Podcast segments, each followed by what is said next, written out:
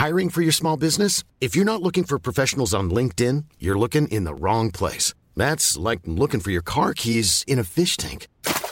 LinkedIn helps you hire professionals you can't find anywhere else, even those who aren't actively searching for a new job but might be open to the perfect role. In a given month, over 70% of LinkedIn users don't even visit other leading job sites. So start looking in the right place. With LinkedIn, you can hire professionals like a professional. Post your free job on linkedin.com slash people today. Welcome back to the Lanterne Rouge Cycling Podcast. And today I'm going to be doing an interview with one of the team managers of a cycling team. We've had him on the podcast before, Jens Haugland of UnoX Pro Cycling and UnoX Women's Team and UnoX Dare Development Team. And is there like some like Norwegian Nordic skiing team next to that, or is that the three teams that you have?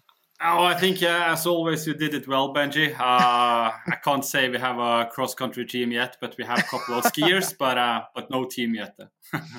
okay, we're gonna be talking about uh, Uno-X men's team, women's team, and also some overall cycling stuff in between as well. But this video is brought to you by Zwift. Whether you're just starting out on your cycling journey or looking for those final tune-ups ahead of a big event or race, Zwift is the online cycling platform that makes things fun. There are nine different worlds, thousands of kilometers of virtual road, including replicas of real world climbs like Alpe du Zwift. There's workouts, training plans, events, and even races for every level of rider. Zwift's massive community means you're never alone on the road. So if you want to know more about Zwift or want to start your seven day trial for free, head to Zwift.com below. I'll start off simple. One of the most important questions that I think people have for UnoX at the moment.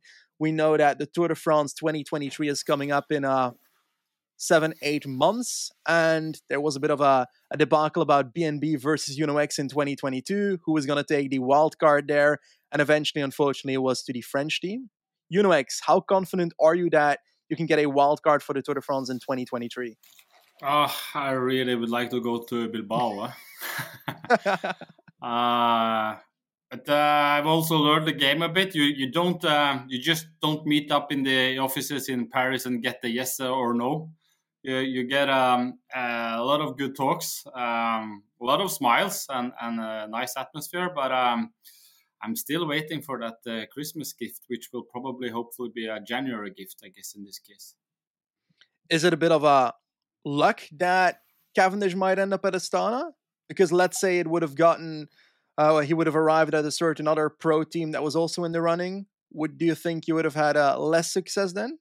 I think we can be pretty straight with this. Um, huge disappointment for BNB, uh, given yeah. the circumstances the last weeks and, and riders out of contract and now have are left alone uh, trying to solve um, uh, the future. Um, but of course, uh, that opens up a, a very um, attractive spot for uh, alternative teams. Then the next question was what will happen with uh, with Mark and and where will he go? Um, given that the rumors are true that he's sitting on the Wilier bike now in, in Spain and, and will race for Astana next year, uh, that means that uh, he he doesn't improve the position of other pro teams uh, in the hunt for the wild card.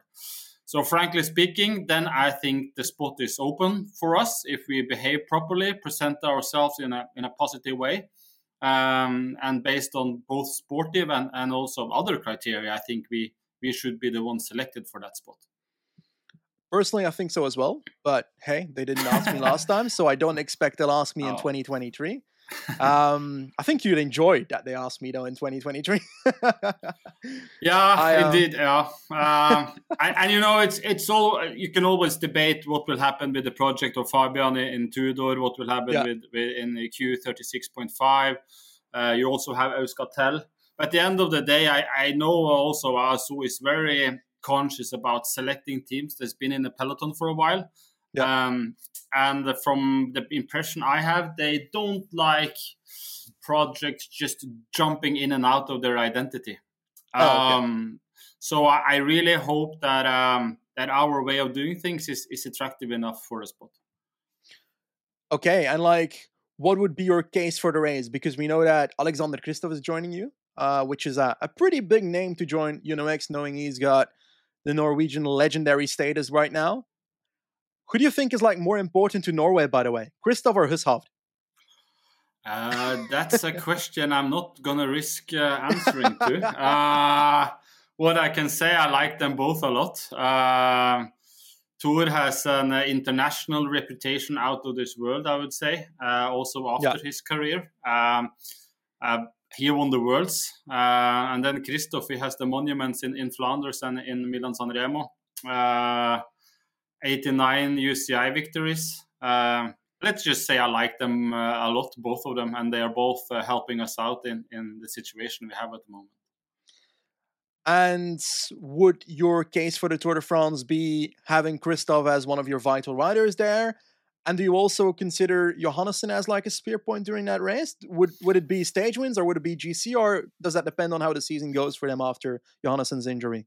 Uh, yeah, I would I would say basically regardless of the of the situation of, of uh, individual riders we if we can go to the tour de france we will go there to, to, to race with our hearts out i don't think we as a pro team should go there with with gc ambition that yeah. that that will come out as a big big bonus but uh, we will use the riders we have um, performing at, at the different stages and, and be in a totally completely attacking mode and not uh, hunt the tv breakaways i don't care about yeah. them but yeah. we really want to make good races and you know if we can go, go home to norway with with a stage win in the oh. first oh. year in tour de france um, i can start working on my wikipedia profile yeah, that'd be amazing. And also on your like on your on your Netflix IMDb profile as well. oh yeah, hopefully that that would be great. Yeah, thank you. Yeah, good suggestion. Good suggestion.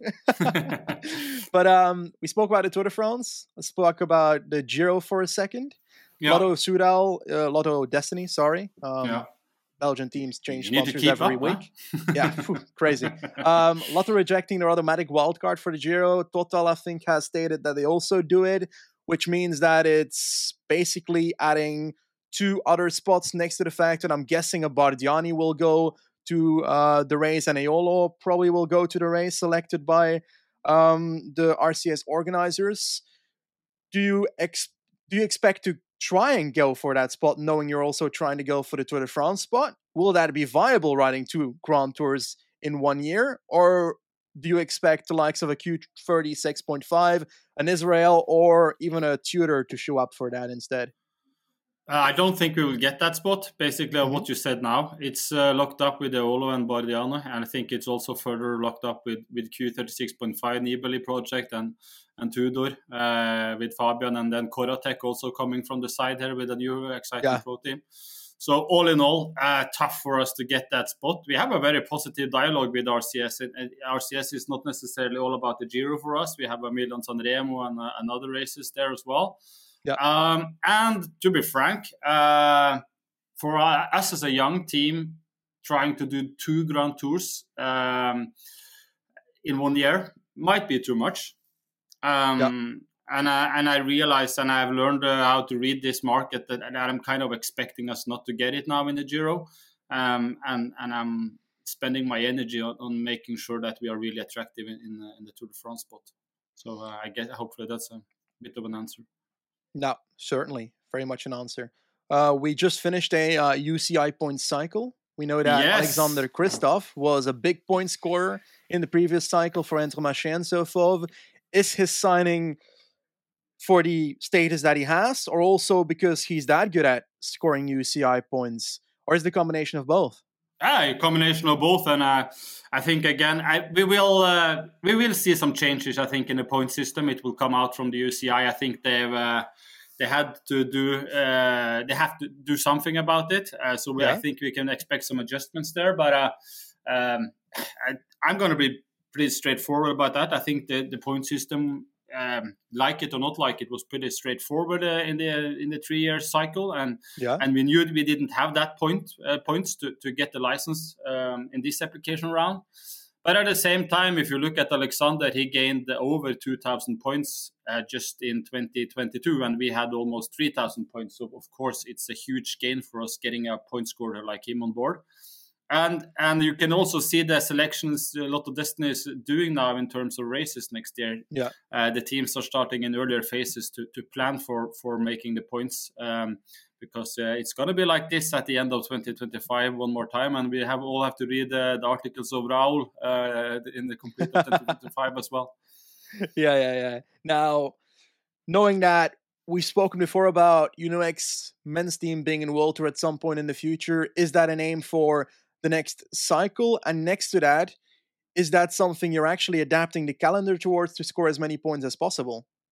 Uh, completely. Um, I think I've, i guess we have seen the latest months, and I would say the latest years. You never know what happens in cycling. Um, we are knocking yeah. on the door, and I will keep on knocking on the door every year. Uh, and every possible situation, I have to get inside that World uh, World Tour license door. Um, and I think also the UCI has been very open about us, saying that we have a, I would say, a superb application. They approved everything. The only thing missing was the points. uh, I, I would try to settle that matter in, in the next three-year cycle, and and and if earlier possible, I will do that as well. So um, it, there's no no discussion about it from our point of view. We will make it. It's just a point of time. Um, yeah. Question about time, and, and then um, we'll take it from there. Nice. Look forward to uh, seeing the team grow and so forth. And one of the aspects of the growth is well, there's multiple aspects to the growth, but let's talk about the formation of the team at the moment. It's very much rooted in talent from Norway and Denmark. That's the focus of it, which is logical, knowing it's such a focus marketing wise as well for Uno-X and so forth. But um, is your plan to continue growing the pool of Norwegian and Danish talent because you're currently kind of limited to the scope of Norwegian and Danish riders, or will you at some point expand outside of that scope? I don't like the word limited, Benji. Norway won two world championships in, in Wollongong just uh, months ago. Yeah, yeah, true. Um, true. And, uh, but, but yeah, one yeah. of them is off to Jumbo, eh? ah, yeah, yes, but uh, for how long is it going to stay there? You never know. Uh, and and uh, yeah, I think we have been very clear about that in the, in the men's group that we we, we consider the the potential of riders good enough now from Norway and Denmark. Uh, yeah. All agents outside of Scandinavia, of course, wants us to, to look for riders outside of, of Norway and Denmark. Um, but but so far it, it's clear for us, and we continue to have our other or main core businesses in Norway and Denmark. Hence, I will stick to that plan. And um, also, if you if you look at the contract situation of, Norwegian and Danish riders the next couple of years in in, in other teams than our, um, yeah. we have a lot of exciting positions to work on and to see if we can get uh, home some of those uh, those bastards. So um, yeah, we'll see if we can do that. um, in the women's team, the story is a bit different. Um, yep. um, honestly speaking, it has a bit to do with quality. You can't find 16 to 20 I would say, world tour ready female riders from Norway and, and Denmark. Yeah. Uh, so so in I'm trying to stick that to, to the rule of thumb of having at least half of the, of the roster from from Norway and Denmark in the women's team. Okay, uh, we spoke about Nordhagen there for a second and Falls winning those uh, world championships and in Wollongong and so forth. Now, mm. an aspect to that is they did they are currently at Jumbo Visma, which is not amazing. You would probably rather have them in your team. Why do you think Uno-X is a better team to sign for for Norwegian youngsters than Jumbo Visma's development? That's a stinky question, I know. ah, but uh, first and foremost, I really respect the work of Richard and, and what they are doing in Jumbo Visma. It's a very, very good project, uh, very long term, and I think they are. Uh, yeah, they're playing at the highest uh, stage at the moment. I, yeah. I also think that a lot of these youngsters uh, not it's an individual case you know um, if you look at Nordhagen, he's a very mature young rider. He made good decisions about his future, and and we also have to accept in Norway that we are losing riders to to bigger teams. We are not Real Madrid or Barcelona. We are um, yes. hopefully a good version of Ajax sometimes, and and th- that's just how it is. And and at the moment, that is that is the, the pyramid in, in the system. Um, but um, being young, you know, it's a vulnerable situation. We can see all those stories uh, in social media and, and from different teams about younger riders having a hard time finding their spot in the in the in the mm-hmm. circus. Um, and this is something we should respect. It's a rough sport. It's a rough world out there, and uh, earning uh, earning money is not all about it. Uh, it's it's a complete package of schools and, and friends and family and, and being safe. And I think with our model, we have a very very robust model in Scandinavia taking care of our people. It's not for everyone, and we respect that. Um, but I also think that we can see cases of riders coming back home to us after some years out. Um, and then that, that's yeah, maybe. Hey, and, uh, we have a Leknessund, we have a Widerberg, there's a Byström, it's a Houlgaard. I can keep on yeah. going. Uh, so and these guys, they they uh, bring experience. You know, uh, we brought back Rasmus Tiller as an example. Uh, see how well he has been racing for us the last couple of years. So um, as as I've always said, what goes around comes around. Yeah, now, last year we had this interview before and we discussed the investments in uh, development pipelines in Norway and Denmark when it comes to, um, I think, Ringerike and so forth, like those those club teams and so forth. I don't know the exact name of every single club team you're you're, you're investing well. it. um, is there a next step in that process? Because you've got your U23 team, you've got your club teams that you're investing in. Is there a next step in that? Can you get a junior team in between, or is that those club teams? Like, what's the next step there with that development? No, we can we can put on another dimension to it, and uh, that's that's related to a junior race program combined with the school system in Norway and in Denmark yeah. for that case. Um, the juniors in in Denmark have, have a bit of a better position than in Norway.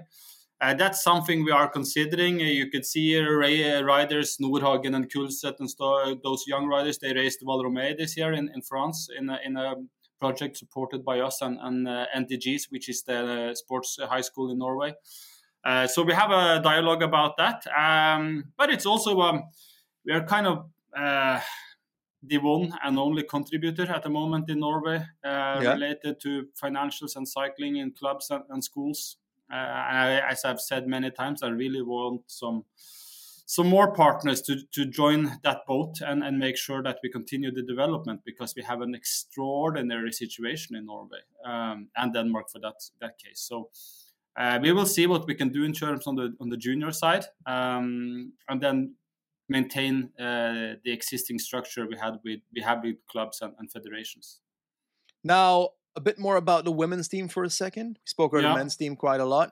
Yeah. With the relegation system now existing on the women's side as well, how on a scale from one to ten, how confident are you that the team can remain in World Tour, or is it also a, a fact of time. It's not the biggest deal if we drop out for one year and then come back in the future. What's your view on it?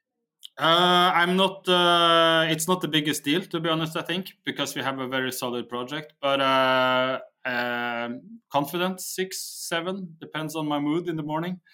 Uh, uh, but I would, I would say we have we have brought on Maria Giulia.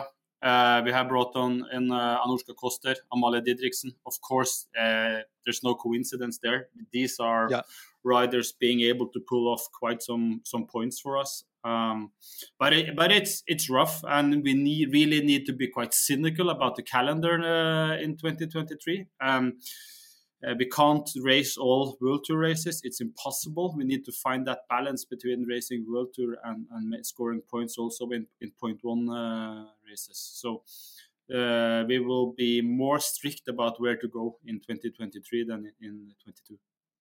No, you said it. Confalonieri joining, Didriksen joining, and uh, and Koster joining together with riders like Ahtosalo growing and so forth. They can gain substantial points throughout the next season, but there's also the fact that in 2022, the three races that was won by the team were national championships. Mm. If you had to choose a race that you think you are capable of winning in 2022 with the women's team, I'm guessing you're going to go for the ladies tour in Norway stage. Ah, if if yeah, that if I can, but I also love being. Yeah. I love Scandinavia. Uh, the race there, of course, very important to us in the development of, of cycling in Scandinavia. But uh, uh, I also love being in Belgium, man. Uh, Maria Giulia, she came third in the Ghent Wevelgem last year, and, yeah. and, or this year, sorry, and, and Susanne seventh. So we have other options as well. Um, and and also going to France for the second time. It, we had a fantastic week in, in Tour de France. Actually, we had Mia 17th in the GC, which was quite good for us actually in the GC. Yeah. Um, so we will keep on working on that. And um, Alexandra Greenfield, uh, she has a very clear plan about uh, how to both achieve the points, but also making sure that we don't compromise the thinking of being long term, because. Uh, if we mess up the structure with being short term instead of thinking long term with these young girls and just pushing them into the point world, then um, th- this is not how we will work. Um, so we have yeah. to stay to the identity and philosophy. I think so. Now, there's also the aspect that the women's World Tour calendar just keeps on growing every single day. I swear that a new World Tour race pops up every time I take off my socks and put new ones on. Like, oh, you need to, there's so uh, many. Really? Ah, okay. you know what I mean, eh? You know what I mean. Oh. uh, now, I think there were like 35 in 2017, 52 in 2018, 71 in 2021 or 2022. Hmm. There's UAE Tour women's race now coming up as well. Like, at what point is the limit reached? Because your team is, I think, the only one with 16 riders, the women's team of the entirety of Tour. Could be wrong. There might be one more or something. Is that the limit 16, right? Like, I think you can sign up to 20, oh, but, okay. but, it's it's also about the financials there in this case, yeah. you know. So, um, and to be honest, the limit is already re- been reached. I, I, think we will see that the next couple of years. It's it's not sustainable at the moment. I think in terms of the number of riders we have in the, in the teams. Mm-hmm. Um, but but at the same time, keep in mind in in the female peloton in, the, in in women's cycling, we are not forced to race every World Tour race. So we, we need to keep in mind that, that that's a huge difference compared to, to, to the men's peloton. Um, and you can choose to use that system or not. Yeah. Uh, and we're going to make use out of it. We're going to be smart in, in where to race and where not to race. And uh, we, we can't complain about the calendar on Twitter or wherever you want to complain uh, when we are free to race whatever race uh, we decide to race. So um, if you don't use that tool, then you then you will end up in trouble. But making sure you use that tool, you should be fine. A question towards that though. On one end, you indeed have the ability to be able to choose your races but on the opposite end, you also need to score UCI points. You need to choose wisely then which races you go to, right? Yeah, uh, but also a fun part of the game. I think it. Uh, yeah, but uh, as an example, look at how Arkea played it out in in the first yeah. Part of 2022. They basically secured their spot uh, in, in, in the first months of 2022, just being smarter than uh, a couple of their competitors and and, and making sure that they uh, had five riders top 10 in Tro-Bro Léon and that you were just smiles uh, the rest of the, the spring season, you know. Uh, um, as, so it's also a part of being smart in uh, in terms of planning and, and making sure you find the, the right calendar for your team. that part I actually like of the system. I think that's also um, that comes with good management and, and well planned management. Yeah, I think so as well. There's certainly teams that didn't have that on their end when it comes to the men's side. Now, there's currently a limited amount of women's teams. What do you think about the size of the women's peloton right now in terms of World Tour? Should there be more than the 15 women's World Tour teams? Is that a good amount? Should it expand to 18 like the men's, or not really an opinion on it? Uh, I think it's just fine. I think they they have found a, and it will continue to grow. Eh, when we yeah. look at the at the media figures from from Tour de France, uh, it will continue to to to grow a lot in in the in the years to come. I think 15 is fine. It opens up a good uh, spot for wildcards as well. For and 15 should be financially sustainable. I think given the uh, license criteria from from UCI at the moment. So yeah. pretty confident about that. As long as we are not forced to race every World to race, then I'm then I have to go to Twitter again. they need to complain because otherwise can't find enough riders, one year steam cars and so forth for all the races. but honest, honestly, we uh, we also need to take into account a lot of young girls in the peloton at the moment. Yeah. And we also know from a lot of science that younger uh, female riders they might need more time to to, develop properly in, in, in terms of just coping with the sport and and yeah. the very hard requirements such a sport uh, have on their body. So we need to respect uh, the similarities between the men and the women, but hi, we also need to remember and acknowledge the differences between men and women. And, and good management over time is necessary from both UCI and other stakeholders to make sure that, that we take, take well care of the system. Is that one of the reasons, the fact that we've got so many young riders in World Tour right now, in the women's peloton that we don't see like uh, U23 teams necessarily outside of what Valcar was, for example. Like we're we're not at the point yet where a World Tour team also has a U23 team. They just take U19 riders in their team in World Tour. No, we have some. Yeah? yeah? we have some initiatives from Canyon. We have some yeah. initiative from uh, AG Insurance. Um, yeah. But uh, no, you're right. Um, and this also makes it very important that that I cannot force World Tour races to the body of Anniina Ahtosalo for the complete season because that's yeah. just too much for such a young girl um, and, and I just need to be conscious about it. Um, and um, I, I, I, would love to see under 23 races in, uh, in the calendar for, for uh, in women's cycling. It would be very positive, and hopefully we can start very soon with a world championship where you don't have to cross the line first in elite peloton to make sure that happens. Yeah, that's uh, that's very true. That was one thing that I hated about the the world championships. The fact that the U23 hate, hate is a very strong word, Benji. Sorry, that's one of my my deepest hates in the world was that U23 jersey, given being taken in that World Champ. Oh, every night in my in my sleep, I just uh, nightmares. Yeah, um, it's uh, it's a step in the right direction, but hopefully we can continue making those steps into the complete uh, under 23 race. Yeah. Now, a question I didn't ask when it comes to the men's team, by the way. Uh, both Johannessens had injuries. Uh, I think yeah. um, Tobias had knee injury where it wasn't yeah. the biggest surgery apparently from the one article that I read. yeah, yeah. They basically have similar bodies. Eh? So if you go to surgery with Tobias on his body, we just immediately call Anders and make sure we uh, we do the do the exact same thing. and like when it comes to uh, when it comes to Anders myocarditis, have both gotten through their injuries, or yeah. is there a more long term effect to both?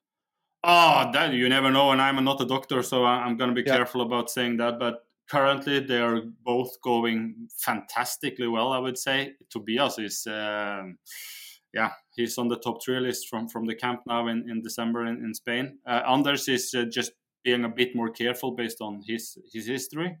Uh, but at the moment, it, it's looking great for the twins, and, and we're going to be smart about where and how to use them um, and and not make making sure that we, um, we we don't consider them as twins in this case. We make sure that yeah. they do what they individually need uh, in the start of the season.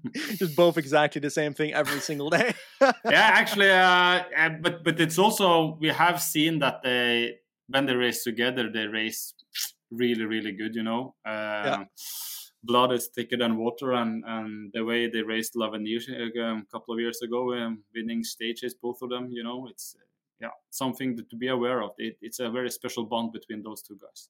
Yeah, yeah. Now um, let's talk about overall cycling for a second. Oh yes. Ooh la la! You like Ooh talking la la. about this on Twitter as well, uh, yeah, in my sure. DMs. But um, let's talk about the UCI for a second. Yeah. How do you how do you think the UCI can adapt the team application system um, to prevent events like the collapse of BNB hotels that we saw in recent months? I understand both sides of the story because UCI also want to make sure that they do everything in their power to keep the works of staff and riders yeah. and so on. But I and I also think that UCI has a very clear. When I get the papers in August, September from the UCI about the instructions, they are very clear. These are the deadlines. And I think sticking to those deadlines is very important. It's predictable for team managers, for sponsors, for riders, and for staff. Yeah. Um, and the riders now left out in the dark in, in BNB. It's a story with, and, and I'm sure the UCI also feel this as a, as a rough matter. You don't want yeah. to have these stories. So if if it's possible to make sure we don't get them, I think we should try everything in our power to do that. And and number one is to be very clear and stick to the deadlines that we have. Um, and and and that's how it how it is. Um, I, I spent I don't know how many hours ahead of the deadline, the 17th of October, to make sure that my teams are ready for the application. Yeah. Um, and I, it's also with about respect for the for the teams spending so many efforts to actually trying to meet those deadlines. You know for for the people that don't know, can you run us through like like not specifically, but through all the work that needs to be done to get your application in? Because I bet there's like uh, something that needs to be paid. Then next to that, you also need a lot of documentation. Is there like yeah, yeah It, it's a pretty predictable process. You you have to provide, of course, contracts of riders and staff and bank guarantees, sponsorship contracts, a budget, um, um, a lot of statements, uh, a lot of declarations. Um, yeah. Would, it, it, for me, it was about 350 documents, maybe. Um, and but we had so we spent I don't know three weeks to, to prepare this, uh, yeah. and, then, and then it's reviewed by the PwC as an um, objective part on it. Uh, it's a very I would say transparent and open and good process. Mm-hmm. PwC then send the recommendation to the UCI, and the UCI uh, puts the stamp on it, saying yes or no. Um, okay. And, and, that's basically how it works. Uh, of course, um, more details can be added to that. Um, but but but we know how this process is set up, and we get information early. It's not like we are not informed about the process or its complex complex data materials and so on. So yeah um, yeah, there are some fees to be paid, but it's not like you're emptying your pockets to do that either. Um, uh, yeah, so normally I would say it's a transparent process and a good process, but we need to make sure that we, we stay to the instructions being sent out to the teams. Okay. Now, um, I think Guercilena of, of Trek, uh, the team manager there, mentioned yeah. a potential solution to the B&B thing that you'd have the application process earlier in the year. Is that viable or is that not viable?